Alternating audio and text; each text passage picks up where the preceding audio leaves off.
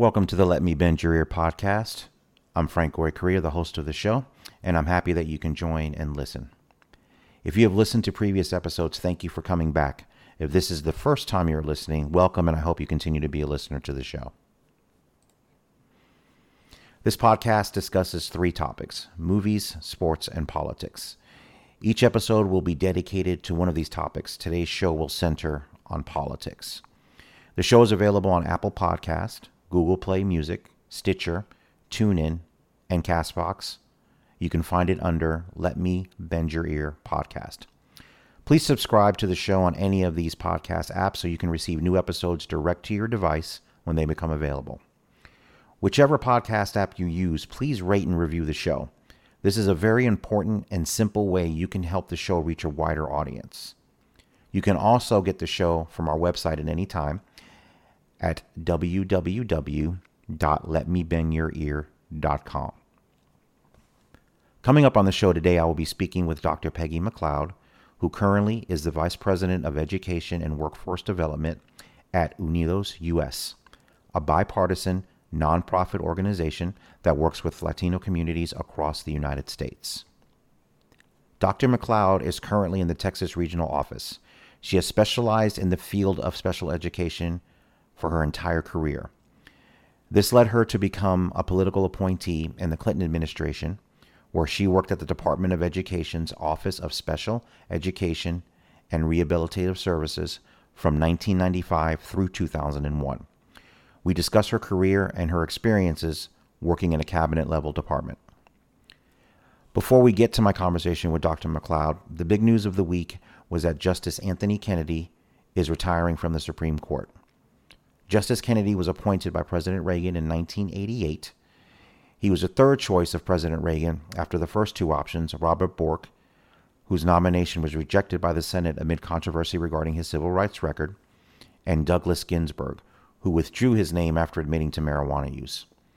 His better known decisions include siding with the majority in the case of Planned Parenthood versus Casey, where he, along with Justice David Souter and Justice Sandra Day O'Connor, wrote the plurality opinion upholding Roe, Roe v. Wade.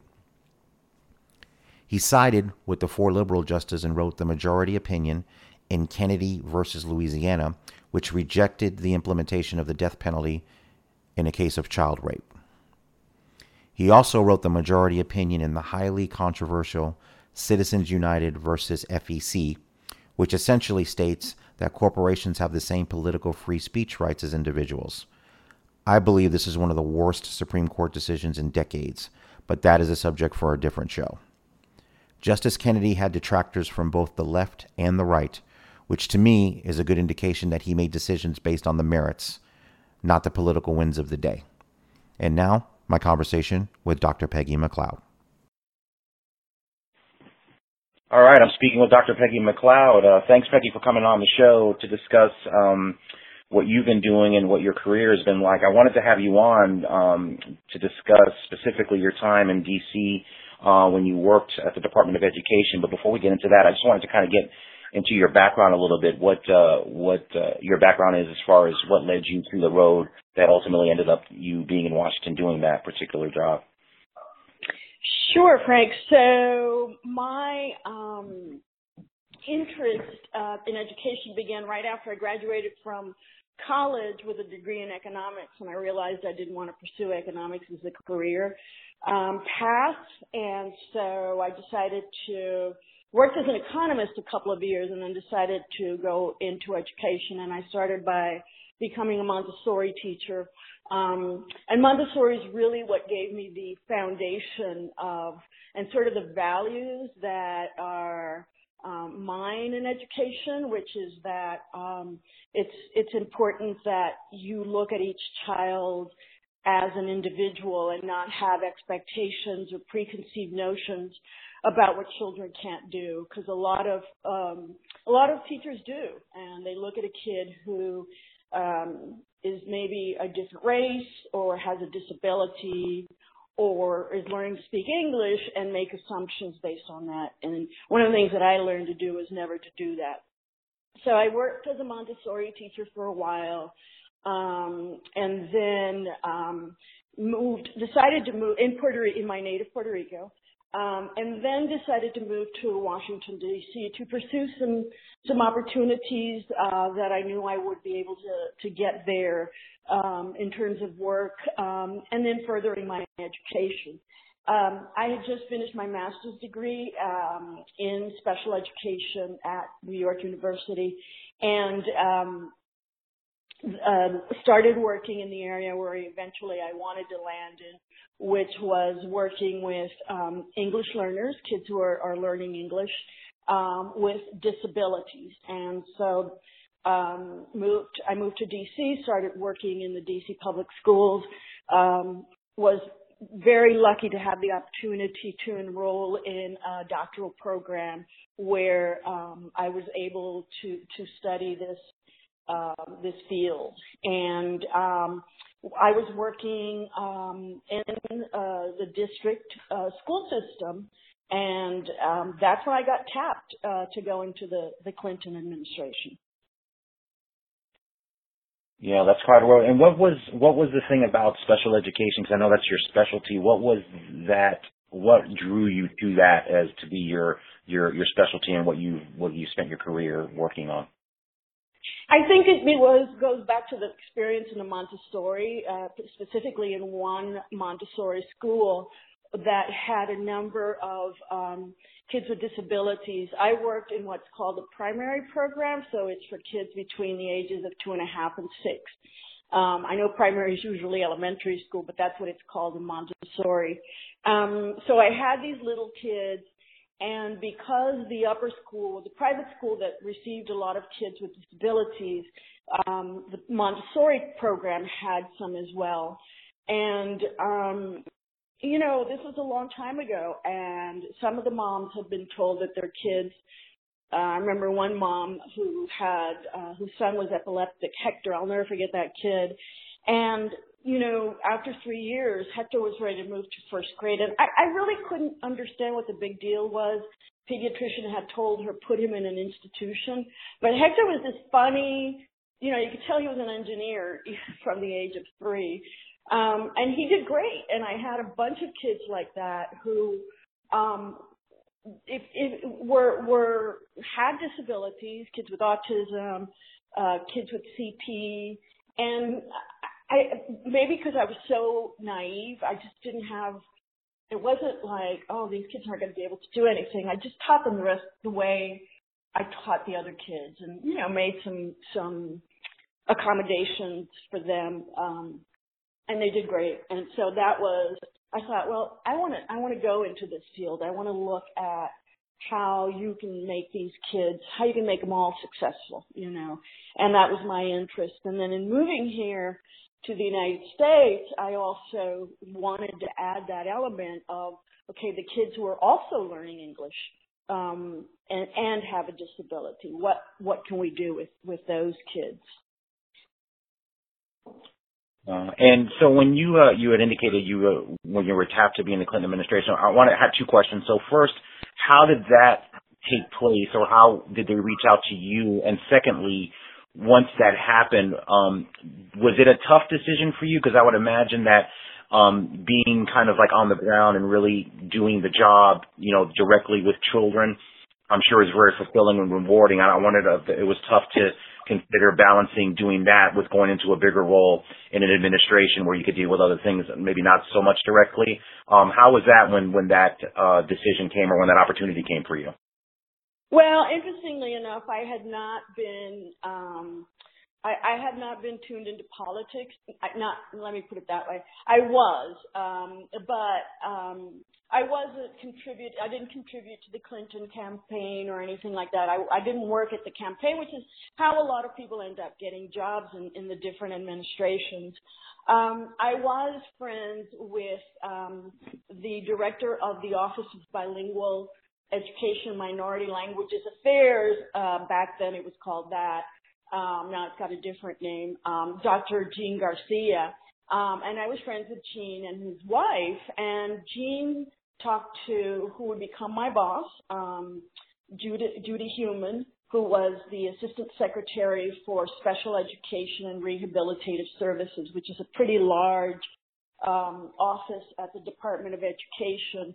Um, she invited me to participate on a panel because they were starting the work of um, the reauthorization of the idea of IDEA, which is the Individuals with Disabilities Education Law, which is the law that governs um, special education in this country.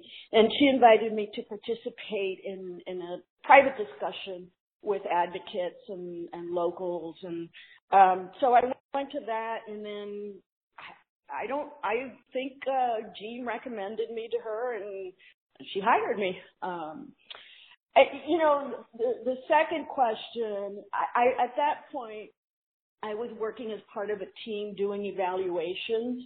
Um, actually, I take that back. I was working in the bilingual department in the in in the District of Columbia Public Schools, and I really enjoyed my job. But I knew that this would be a unique experience that I may never have the opportunity to go through this again. So it was not at all a tough decision. And, you know, when I consulted with friends and families, everybody was like, oh, go for it, you know, because, um, again, it was a really unique opportunity. I had no idea what I was getting into.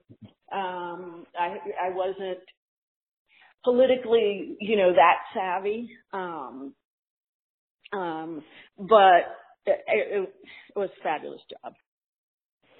Yeah, no, that actually leads into my next question. So what, um, when you took the job, so what did the role entail? What did you do day to day? What was it that you were tasked or what the department was tasked to do as far as what you were involved in?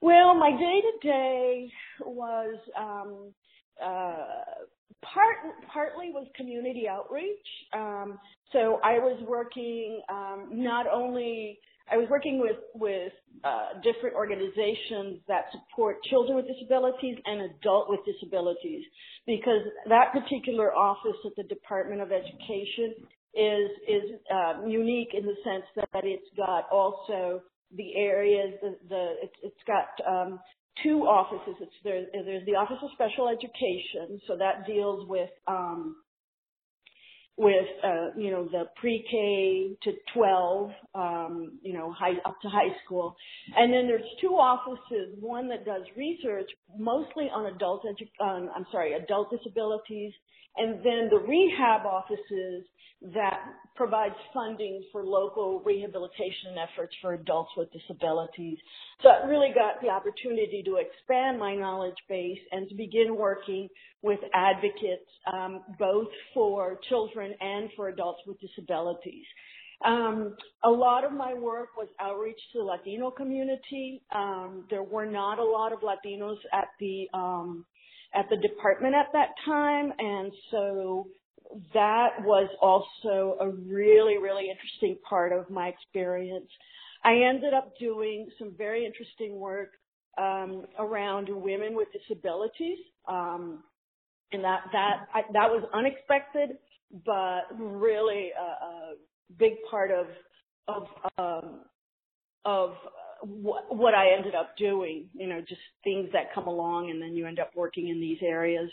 Um, and then finally, the other thing that um, was really great about this was of this experience was that I I got to lead the work with Mexico on, on, on our office, and then had the opportunity to travel to Mexico a lot to deal with the um, Secretary of Public Education, the, the office um, that, excuse me, leads public education for Mexico. Um, and so uh, I was, I was, you know, I traveled to Mexico, Mexico City several times during the year, and um, also got to go to Oaxaca for a convening of indigenous people with disabilities um, from across the United States and um, and Mexico, and then that you know that that was a very fulfilling part of, of my work as well.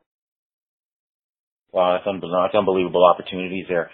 Um, and as you were doing this work, it sounds like obviously you, you enjoyed it immensely.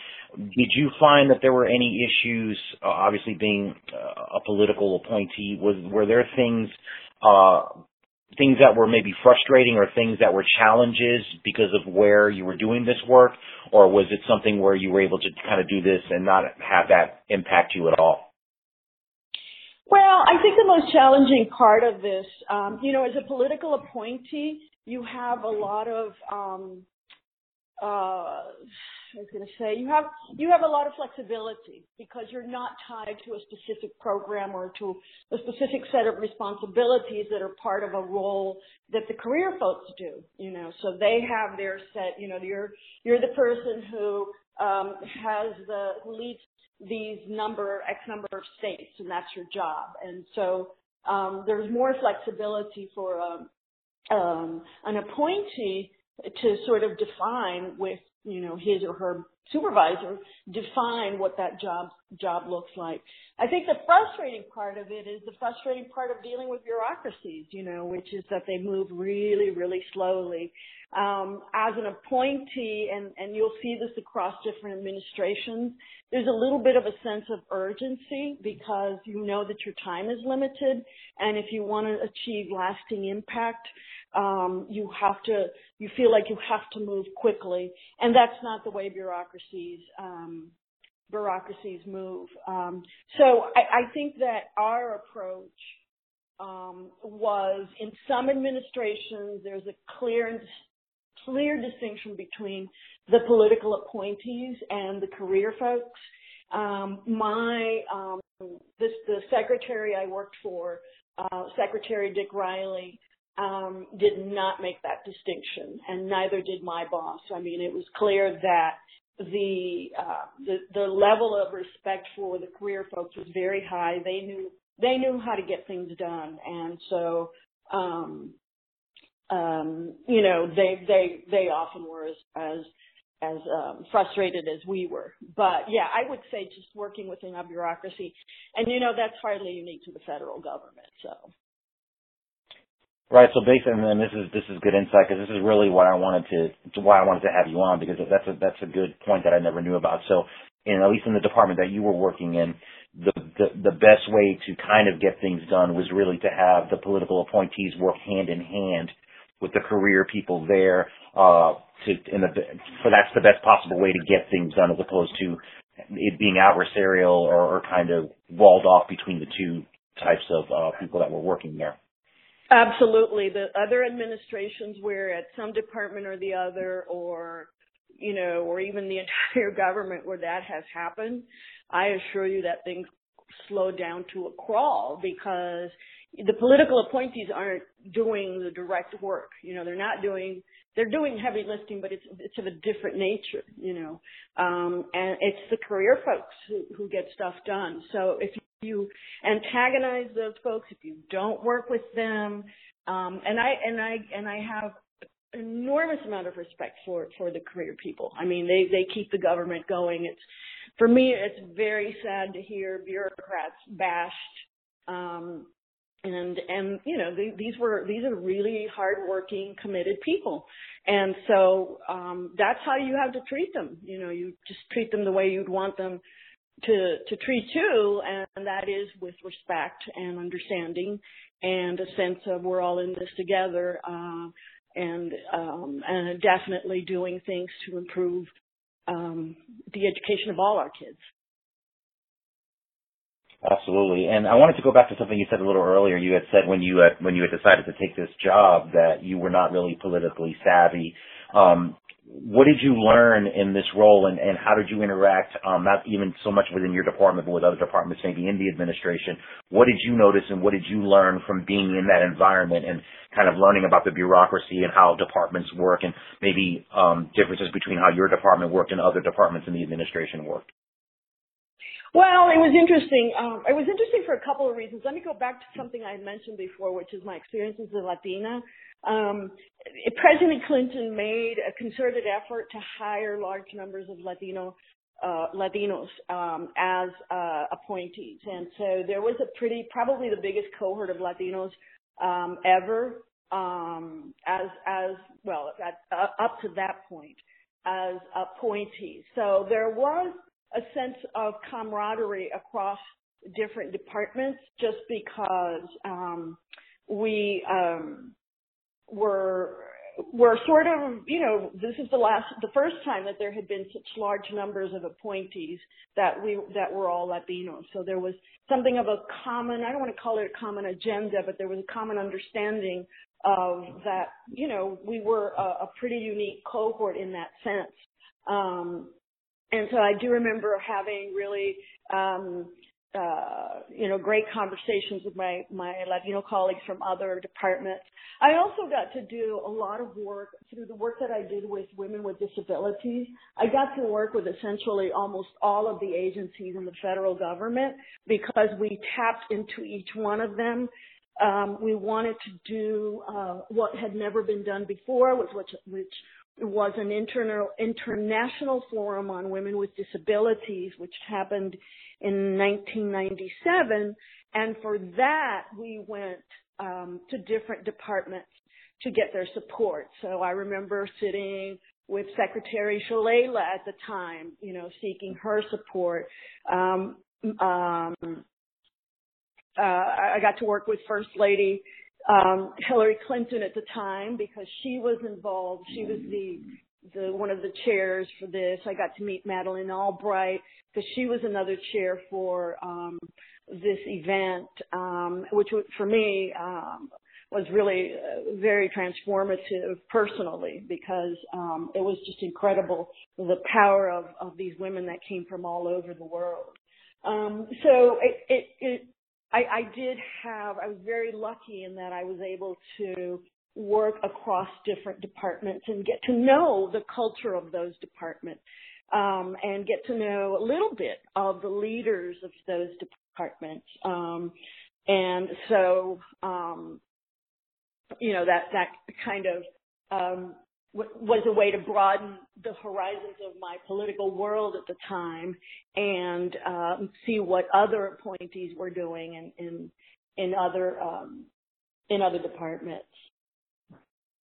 Well, that's great to hear because one of the goals of this this show, um, you know, my interest in politics has been since I was a little kid, so I was a political nerd. So to hear, and that's the stories I think you don't really get to hear very often. That's why I'm glad I got to talk to you because it's it's those people that work behind the scenes that you never hear about, um, that are passionate about getting things done, and it's not really about a, a ideological or political reason. It's because they it's the right thing to do, and it, it's good to hear those stories about the people that really make this work.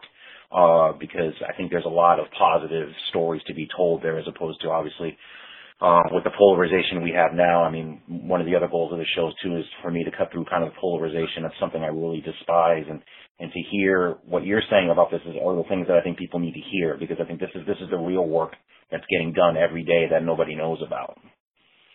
Yes, I know your political interest. I've been discussing politics with you since since just about when you were a kid. mm-hmm. Yeah, and, and it's great to hear, and that's why I'm glad uh, to, to talk to you about this.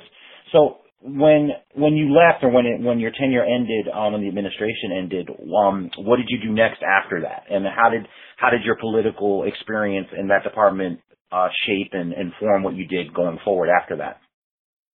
Well, first of all, um, I have to say I didn't do it for this reason, but it was great on my resume. When I actually was looking for a job, I stayed at the administ- with the administration until um, the the bitter end, and um, you, you know um, walked out on the 21st of January. Uh, I guess um, President Bush was sworn in, I think on the 20th, and so um, and so I, you know, was started looking for a job, and the um, one of the people in DC Public Schools who was heading up, uh, who was assistant uh, secretary for the for special education, um, called me up and said, you know, I know that you're you're not in the department anymore. Do you want to come back and work here? So so I did. I went back there and and worked um, worked there for for about a year or so.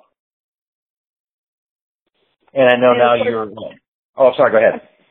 No, and of course, having that experience is valuable because you know it gives you a different perspective on what's happening in the department it doesn't give you an edge. If, for example, we applied for a grant, but it did, you know, I mean, it wasn't like my name was on it and so they're going to fund it, but it did give, it, it, I got, I had a better idea of, okay, this is how this, this is handled, you know, um, maybe we include this in the application, we don't include that, you know, that kind of thing. And I know now you're currently in San Antonio, Texas, and would you consider ever, I don't know if you, I know nothing probably would beat that experience in DC, would you ever consider, or are you doing anything in the political realm now, or is it strictly the private sector, or is it a, or is it a combination of both now? Well, my current job is is is at a, a, a nonprofit, and so it, by nature we're a non we're bipartisan. So um, we don't um, we don't do, and it's a 501c3, so we don't do lobbying, or there's very very little bit of lobbying that um, those type of organizations are allowed to do. Um, I do remain very. Um, uh, I mean, I watch uh, political TV all day.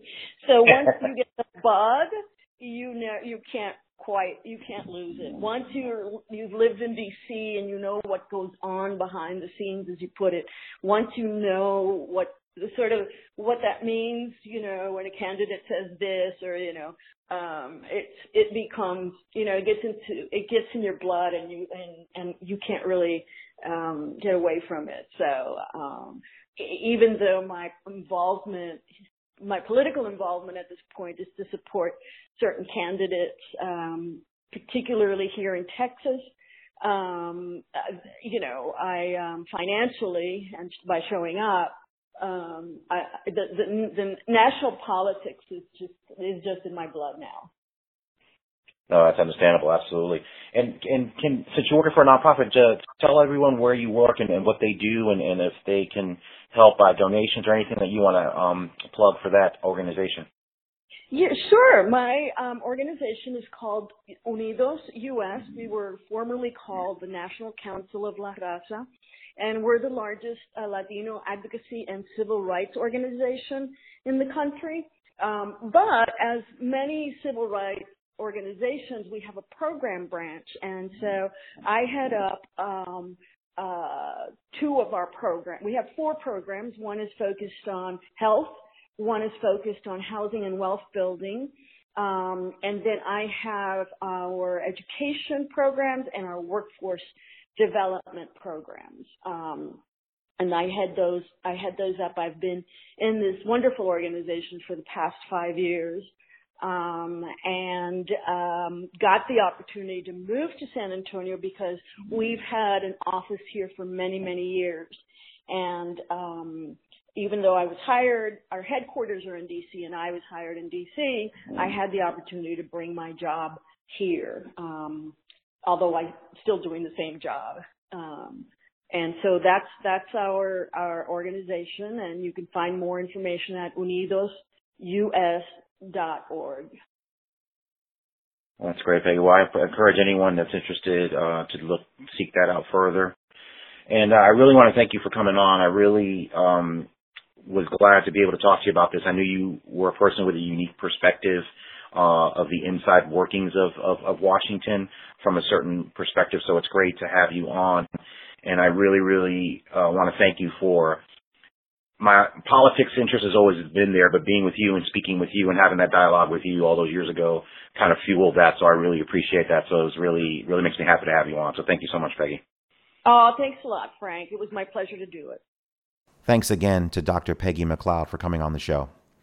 If you want to find out more about Unidos US, please visit their website at www.unidosus.org. They are a nonprofit organization, so if you're interested in the work that they're doing, please consider donating. They're also found on social media on Facebook, Twitter, and Instagram with the same handle, We Are Unidos US. You can also find them on YouTube just type in Unidos US in the search and subscribe to their channel. Let me know your thoughts about this show or any show that you've listened to previously. Again, the website is www.letmebendyourear.com. Please subscribe to the show on any of the following podcast apps Apple Podcast, Google Play Music, Stitcher, TuneIn, or Castbox. Please follow the show's YouTube channel at Let Me Bend Your Ear podcast. You can also follow the show on Twitter and Instagram. The handle is Bend Your Ear Pod. If you want to email me directly with any questions or any thoughts about any of the shows you've listened to or suggestions for any future shows, please email me directly at bendyourearpodcast at gmail.com. I also want to take a moment to thank those that are listening to the show. One thing that I have learned quickly is that it is not as easy as you would think to get information on how a podcast is doing. I have looked at the numbers regarding traffic to the show's feed, and they have increased week over week. I was very happy to see that. The numbers were higher than I expected, which was great, and reminded me that most podcast listeners, me included, are passive listeners. You subscribe to the show, listen to it, and will never comment about it at all. My goals are to one, grow this show, and two, attract great guests to create compelling content for you to listen to. So, again, those who are checking out the show and listening, thank you very much. Another thing I've learned early in this process leads me to ask you out there to do two small things for me. Number one, if you could rate and review the show on whatever podcast app you use to listen. For example, Apple Podcasts ranks shows with a popularity metric. Also, if you listen to other podcasts, they will tell you or they will ask you, uh, usually at the beginning and the end of each show, to rate and review their show. Of course, they're looking for five star reviews. Um, this is important on Apple Podcasts and I'm sure on most other apps as well. Um, you'll hear this specific request from both smaller podcasts trying to build an audience and shows that already have a large following.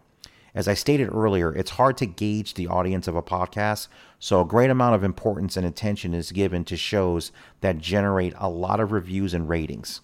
The second thing I would ask is please share the show on your social media.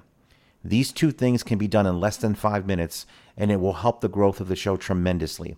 I cannot understate the importance of these two simple things that will greatly impact the show in a positive way.